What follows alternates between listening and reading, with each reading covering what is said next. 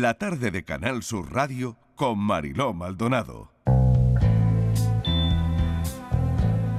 Siempre me han interesado los milagros, tanto los pequeños como los grandes.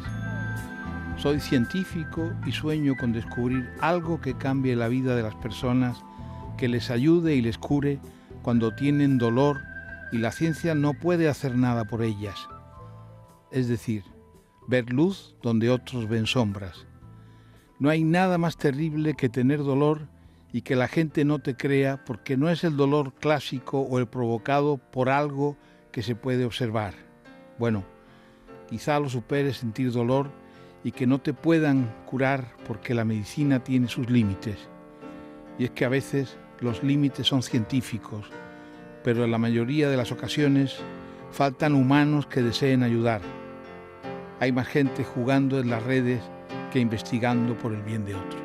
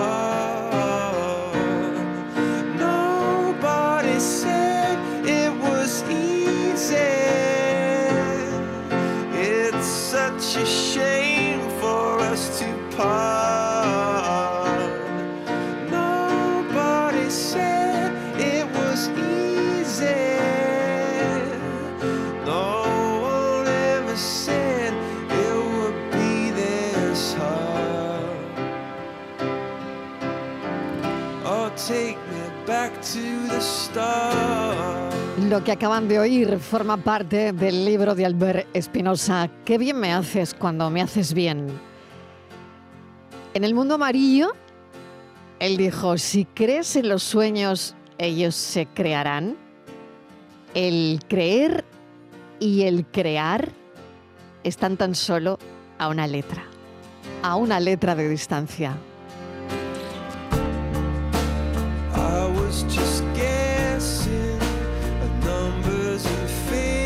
Lo conocen de sobra. Albert Espinosa pasó 10 años en hospitales, los mismos que, bueno, pues la verdad es que lleva siendo uno de los autores superventas en las librerías. Y no sé cuántos libros va a escribir más, pero él tiene como él tiene como todo planificado, no sé, a mí me da la impresión. Ahora se lo preguntaremos. Pero superó tres cánceres, Pasó mucho tiempo de pequeño en el hospital, perdió una pierna, un pulmón. Y él es como es.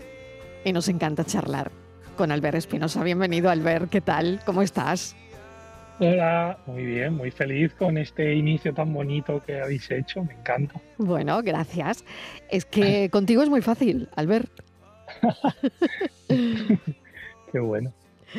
Bueno, eh, yo no sé ya cuántos, cuántas colas en, eh, cuando empiezas con tus libros y empiezan las ferias de, del libro, pues donde vean muchísima cola, ahí está Albert Espinosa firmando. Eh, ahora en este caso, qué bien me haces cuando me haces bien.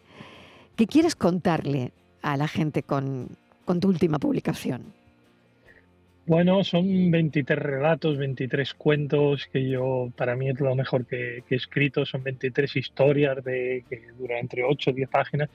Y son historias sobre personajes que, que luchan en este mundo tan diferente, ¿no? en este mundo que ha cambiado tanto desde hace unos años que son como, yo creo que son cuentos salvaridas que te tocan el alma, que te curan si tienes algún dolor ahora. Son muy entretenidos, pasan de la ciencia ficción a otros que son muy tiernos, otros que, que tienen mucho humor y la verdad es que el libro está de fábula, está número uno en, en España. Qué raro, Albert.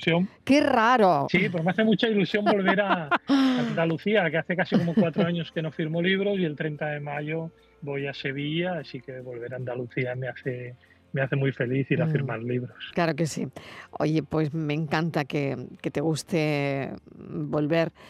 Y en este libro eh, cierra una trilogía de, relatos, ¿no? Y, y, dices que vamos a conocer más de ese Albert Espinosa que está un poquito ahí, que no conocíamos eh, algunos detalles ¿no? de ti, bueno, muchas cosas ¿no? que habrás querido dejar ahí para contarnos a través de un libro, ¿no? Pero eran historias que, tenías dentro, ¿no? Y que a veces uno no sabe en qué momento o cómo colocarlas o cómo contársela a la gente, ¿no?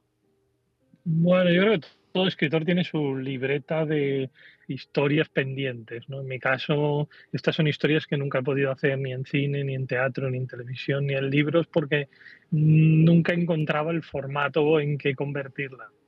¿no? Y creo que me han mm. acompañado casi 30 años estas historias y al final un día decidí convertirlo en, en relatos cortos yo creo que tienen una fuerza de haberse madurado mucho tiempo, que son historias, la mayoría reales, que me han contado y, tenía, tenía como el deber de contarlas. ¿no? Entonces, mi último libro de relatos, he hecho tres, y la verdad es que después del éxito del primero y el segundo, pues pensé que estaría bien acabarlo como, como, con una trilogía y me gusta mucho cuando la gente, pues el último cuento, el de Gardenias, le, le llega tanto, le emociona tanto y, y, el anterior al último, el penúltimo, pues tiene que ver con una carta que me dio una chica en, en una firma y la he publicado tal cual. Es una carta que yo creo que es tan bella que la gente cuando la lea entenderá por qué ni la he modificado. Fue una petición de una, de, de una chica que vino a una firma y yo creo que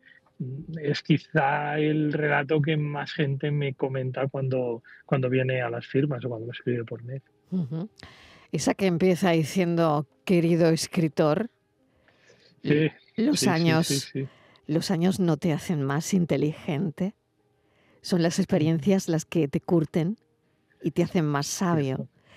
Y así consigues no tropezar con las mismas piedras. Esas rocas que siguen existiendo, pero logras rodearlas. Siempre he sido una solitaria, mis amigos se fueron juntando y teniendo hijos, luego sus hijos fueron creciendo y mis amigos se quedaron un poco solos como yo. Solo pusieron su soledad. Yo voy a dejar de leer la carta porque no la voy a destripar, pero esto, esto, esto es increíble, esta carta. Sí, sí, sí. Yo tengo la suerte que mis, mis fans, yo muchas veces he contado que mi mejor amigo en el hospital murió, se incineró y se convirtió en, en relojes de cenizas. Nos regaló a cada uno de los chavales de 14 años un reloj de ceniza, que es como un reloj de arena, pero con sus cenizas, para demostrarnos lo valioso que es el tiempo. Yo aún lo tengo y cuando lo giro dura 60 eh, segundos con su vida, ¿no? con una vida que me hace ver lo importante que es vivir. ¿no? Y hace poco una chica en Madrid me trajo un reloj de arena de eh, el perro que perdió, ¿no? un perro que había venido siempre con ella a las firmas, eh, Darko se llamaba, y me dijo, quiero que que acompañe, que tu niño tenga un perro.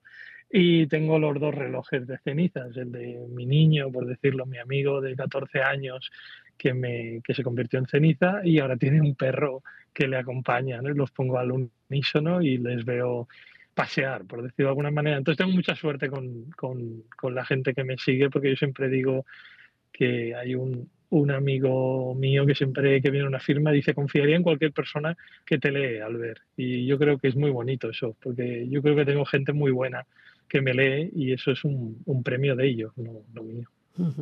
Fíjate qué conexión tienes con, tus lectores. Es alucinante no esa manera de, conectar que bueno pues el libro como dices en el número uno pero es por eso no por esa conexión que, que tienes con la gente necesitamos mucho todo esto, Albert. Es, es muy importante porque eh, nos estás diciendo que, que son cuentos que curan el alma, pero de alguna manera la literatura también lo hace. Cuando leemos historias como las que tú cuentas en este libro, en estos relatos, bueno, de alguna manera es, para ti es probablemente sanador, pero también para aquella persona que te lee. Sí, yo, creo que la suerte que tuve yo de quedarme en hospitales es que había una mujer de 90 años que me dijo un día, los libros siempre te salvarán, ¿no? Yo tenía 14 años y aún no necesitaba ser salvado, por decirlo, no me habían pasado grandes cosas terribles en la vida que luego te acaban pasando a todo el mundo. Y ella nos dio a todos los chavales que teníamos 14 años y teníamos cáncer, nos dio una lista de 12 libros para 12 males, ¿no? Y eran libros salvaridas, por decirlo, ¿no? Y yo la, tuve la suerte de, de observar esa lista y, por ejemplo, cuando murió mi padre, que yo cuando te muere un familiar, pues tardas casi 18 meses en superarlos, la, la media que, mm. que, descubrió la Universidad de Harvard, pero hay libros que te ayudan a quizá conseguir 15, 14 meses, ¿no? Y entre ellos estaba el libro que me puso aquella mujer en la lista, que es Patrimonio de Philip Roth, que yo creo que si la gente lo, lo lee, te, te toca el alma, te corta el duelo, porque son palabras tan sabias y saben condensar sentimientos que estás sintiendo y que lo, son parecidos a los que siente cualquier persona cuando pierde un padre o una madre, que te salvan. Entonces yo he intentado, en qué bien que me haces cuando me haces bien, eh, que sea salvaridas, ¿no? que hay gente que en estos momentos, sea porque la pandemia la ha dejado más solo, sea porque las redes sociales no las, no las comprende o no le gustan o, o, le traen infelicidad, sea porque le han dejado una pareja, sea porque quiere gritar que, que, que la ayuden. Yo creo que estos libros la, la harán sentir eh, que no es diferente, ¿no? porque creo que al final ser diferente solo depende de cuántos estén en tu lado. Y yo creo que hay, hay muchos a tu lado que sienten lo mismo y creo que cuando lo lees que tu sentimiento no es único y te ofrecen una solución, creo que, que ayuda, ¿no? Y sobre todo me apetece que entretenga el libro. Hmm, qué interesante es todo lo que nos cuentas siempre, Albert. Eh, ¿Uno se cansa de, de, ser optimista o no? Es decir, no, no, yo, no. Bueno, yo, yo, en mi caso no, porque yo, como has contado al principio, con 16 años, me, me, el tercer cáncer me dio un 3% de posibilidades de vivir y me enviaron a Menorca, una isla, a morir con otros niños y tuve suerte el tratamiento alternativo, me salvó. Entonces, yo tengo la sensación que, que la vida es aprender a perder lo que ganaste. No tengo ninguna duda de que es eso. Cosas que posees, que puedes hacer una lista ahora, con los años las irás perdiendo habilidades, personas, amores, eh, trabajos, pero eso es la, la, vida, pero se convertirá en otra cosa, ¿no? Al final cualquier pérdida, si haces el duelo suficiente, se acaba convirtiendo en una ganancia. Yo soy de los que cree que si puedes vivir con una sonrisa, ¿por qué vivir sin ella, no? Obviamente el mundo a veces es cruel, a veces es, es ingrato, otras veces es imposible de, de comprender, pero yo creo que a toda esta gente le digo muchas veces, abandona el mundo y crea tu universo, tu universo de cinco seis personas, tres, dos. No hace falta que sea muy grande y yo siempre aconsejo que la gente busque un cerebro suplementario para solucionarle los problemas. Alguien con el que confíes, un amigo, una amiga, un amarillo, y, y le digas, sé mi cerebro suplementario, yo no llego, yo he creado el problema, quizá no lo sé solucionar, y créete que su solución la aplicas tú, ¿no? Alguien que no vive en tu vida ni en tu cuerpo, ¿no? Entonces, creo que se puede hacer universos muy pequeñitos con muy poca gente si el resto del mundo eh, te es inhóspito. Qué interesante todo lo que cuentas y qué aplicable, por otro lado, ¿eh? Qué aplicable. Hay, hay, cosas que te dan miedo, Albert. ¿Qué cosas te pueden dar miedo? Bueno, miedo no. Yo siempre digo que mi kriptonita es el, el, aire acondicionado. Yo solo tengo un pulmón.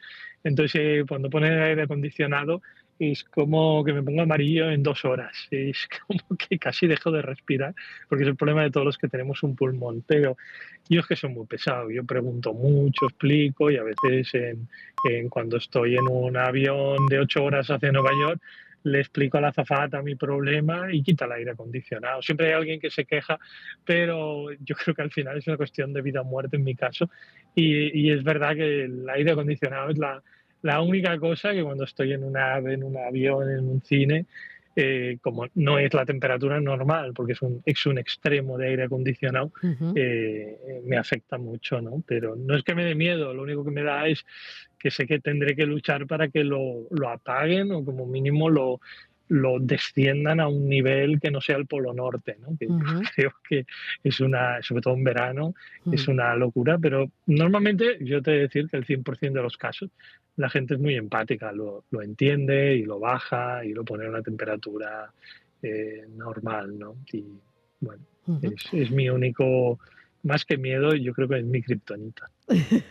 bueno, es, eh, he leído también al ver que mm, tienes un número fetiche, el 17. A mí también me gusta mucho ese número, fíjate. Eh, tenemos una cosa en común, el número. Pero que has decidido que eh, sea, eh, bueno, pues no sé, el número de libros que vas a escribir. He entendido eso. Lo he leído en una entrevista y, y, he entendido que te has puesto un número.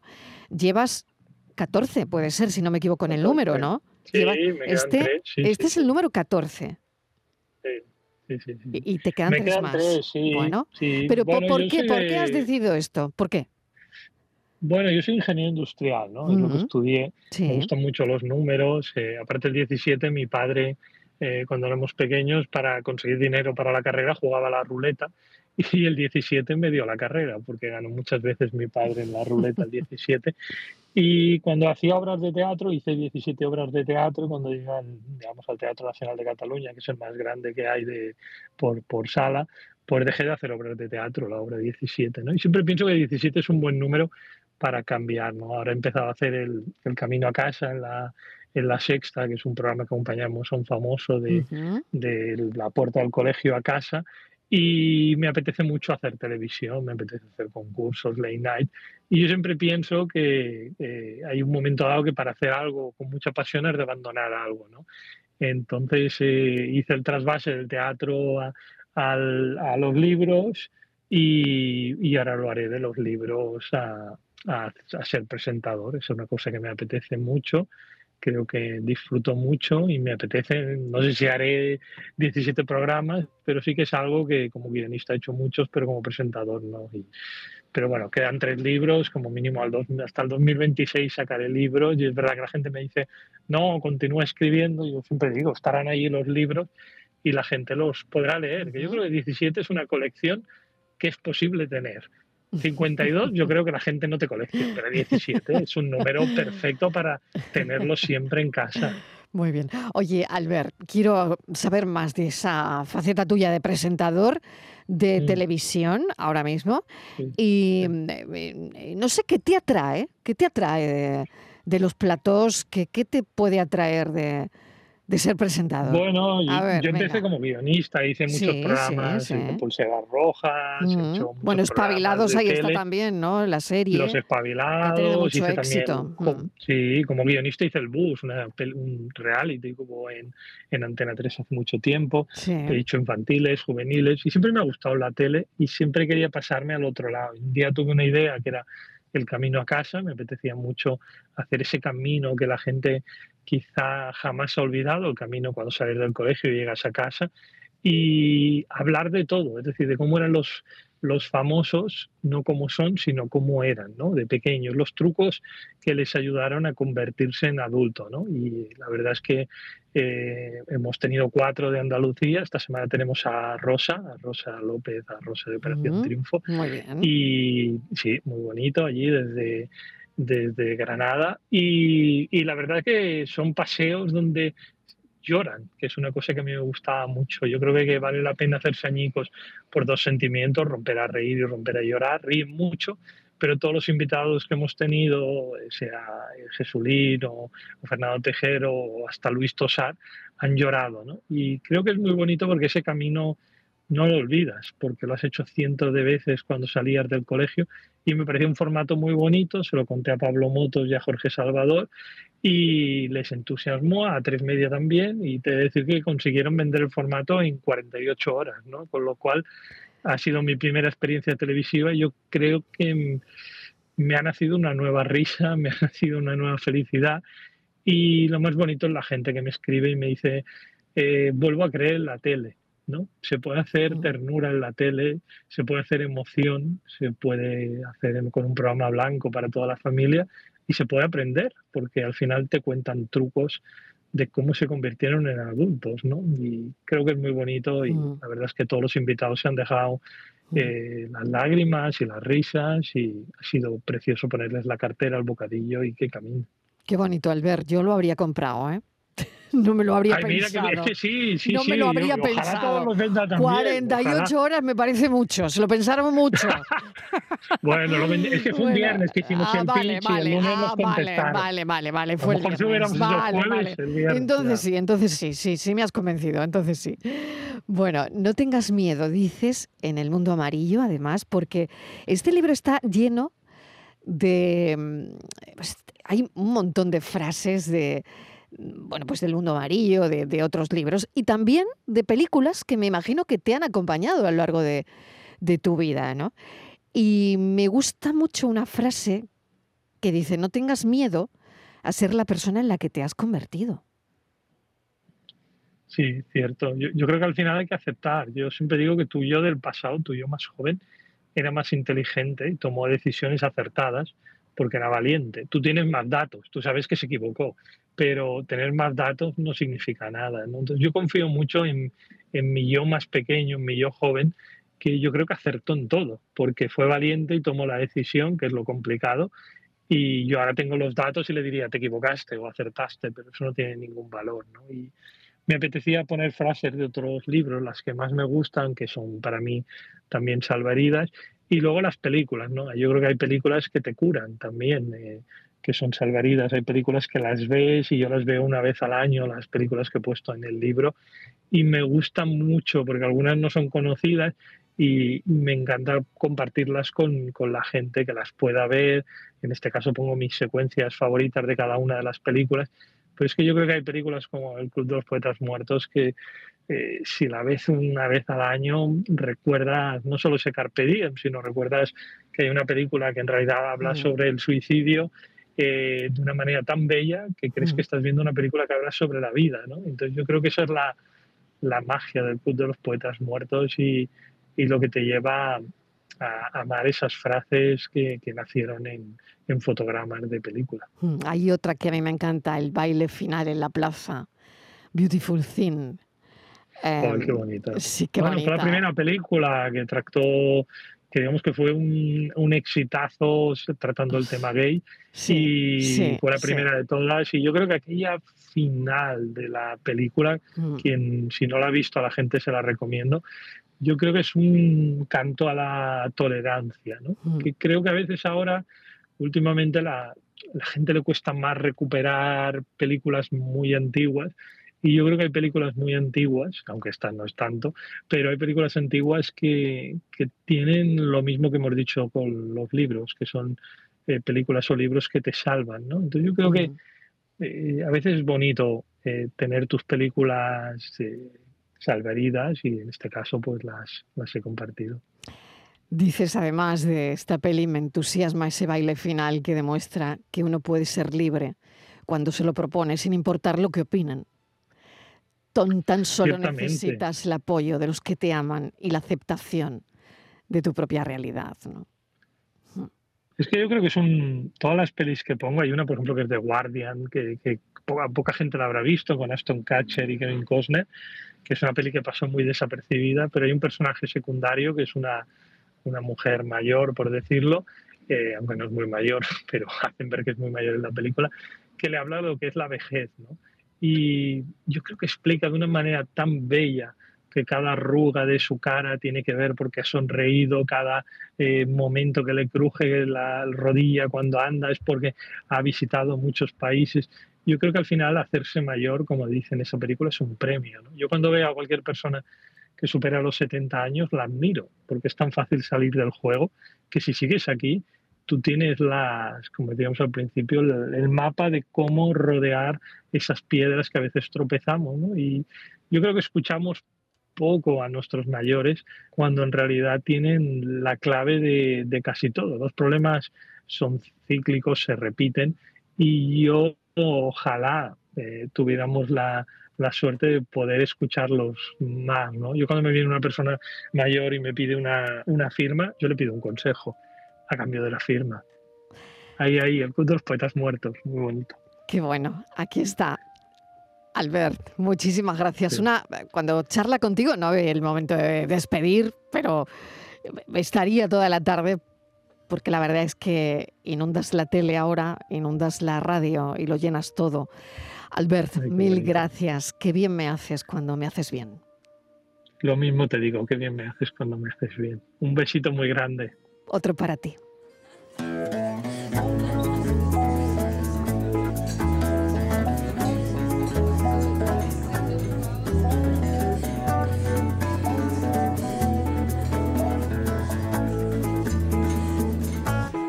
Para contarte canto. Quiero que sepas cuánto me haces bien, me haces bien, me haces bien.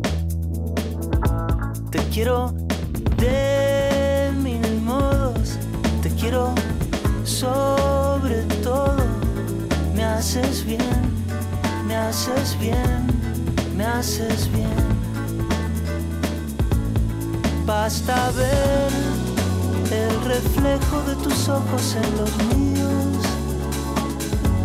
cómo se lleva el frío para entender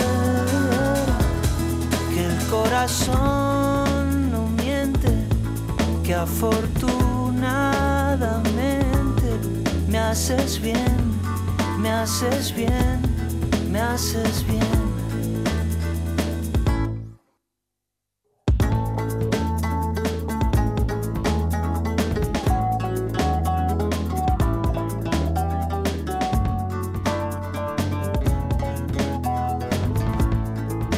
Tarde de Canal Sur Radio con Mariló Maldonado. También en nuestra app y en canalsur.es.